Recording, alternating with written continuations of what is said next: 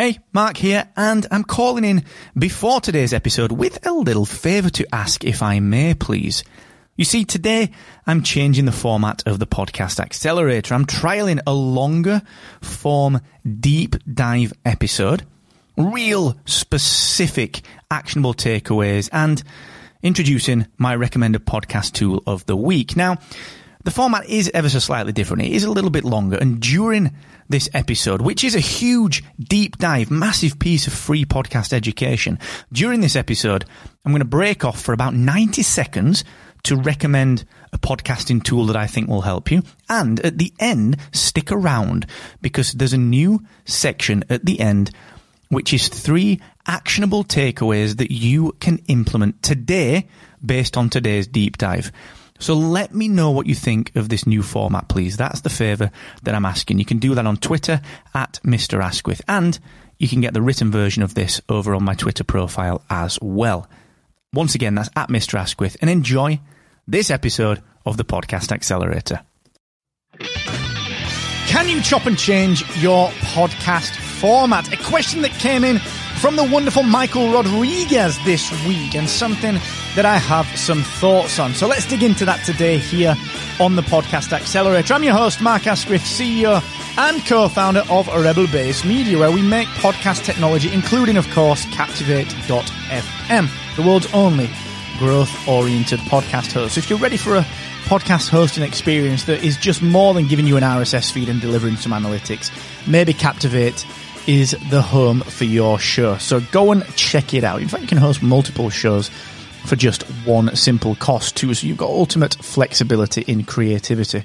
Give it a whirl at captivate.fm.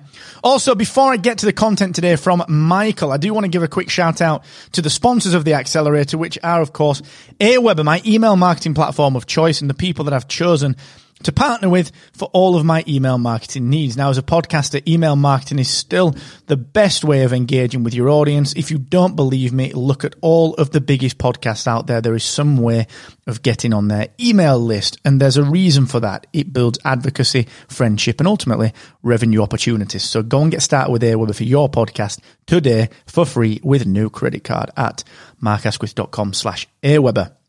So Michael Rodriguez asked me recently as he's going through the podcast launch accelerator. We've got a free course and a free crib sheet on how to launch a podcast, find your first 100 listeners and cover your costs in just 28 days. Michael's going through that. He turns up at our office hours every single Friday to help with podcast launch. And he's always got some really good questions. So this is one that I was really fascinated by. He said to me, Marco, can your show bounce between a solo show and an interview sometimes, especially when starting off and trying to get people to interview? So, Michael, this is a really good question. Should you switch your podcast show format on the fly? Well, whilst you can do it, it's not something that I recommend. And here's why people get used to what they know. Okay? So people get used to a solo format and they tune in for that. So you tune into the first two episodes, it's a solo format. You think, well, this is all right. I'm going to subscribe to the show. And then episode three is an interview format. Well, wait a second. That's not what I came for. I didn't come for this. Now, that's a, a quite a simplistic look at this. But in my opinion, as a starter podcaster, someone just launching their show, you should build consistency and consistency in format is key. Now, really the underlying question here is what do I do if I've not got anyone to interview? Well, you probably will have people to interview, all right? You will have because if you plan ahead, if you're going through the launch accelerator, we talk about planning ahead. If you plan ahead, build your content calendar out, you shouldn't run out of people because you want to be batching your recordings up, you want to be getting ahead. We talked about that on the last episode of, of Podcaster Questions. Now, the bigger question is in the future, can you switch and flip flop between episode formats? Well, if you have enough brand equity, then yes, you can. So I can switch between a Q&A format and I could host an interview and I could do my long form podcast on a Monday and people would be fine with that because they got used to me via 262 episodes of the accelerator. They now know me and they know that if I choose to bring an interviewee on, it's for a good reason. Okay. So unless you've got the brand equity to build up, you can't necessarily quickly flip and flop because people just won't know what's going on. All right. if you're worried about not being able to interview people, then maybe start to think of a more hybrid format out of the gate. All right. So maybe start to think of, well, wait a second. How could I do something that includes an interview portion, an episode that includes an interview portion, but that also includes me in a solo portion? That would be better to have two segments in one show from the, from the onset, from the get go so that people are used to this idea of this hybrid format, all right?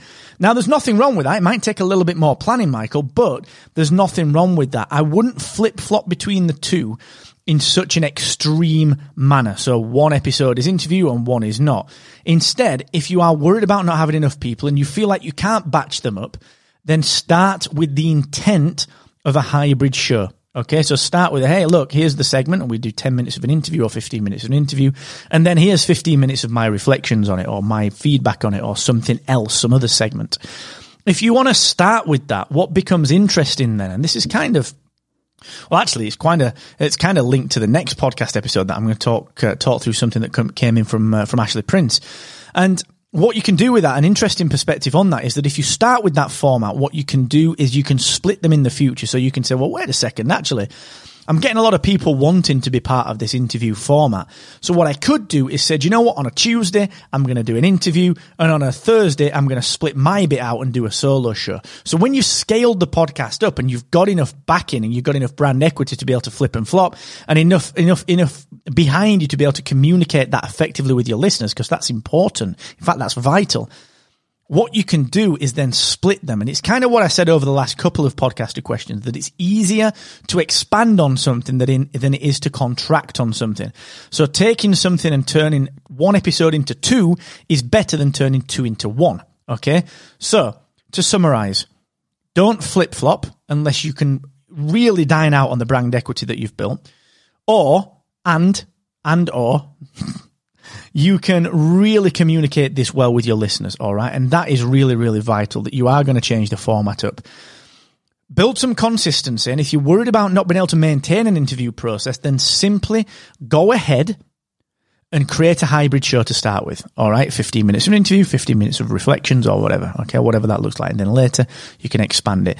So Michael, let me know how you get along. I know you'll be at the podcaster open uh, office hours on Friday. So anyone else that's listening to this that wants to chime in, do go ahead, search for podcast launch accelerator Facebook group. We do those office hours to help people with their podcast launch every single Friday.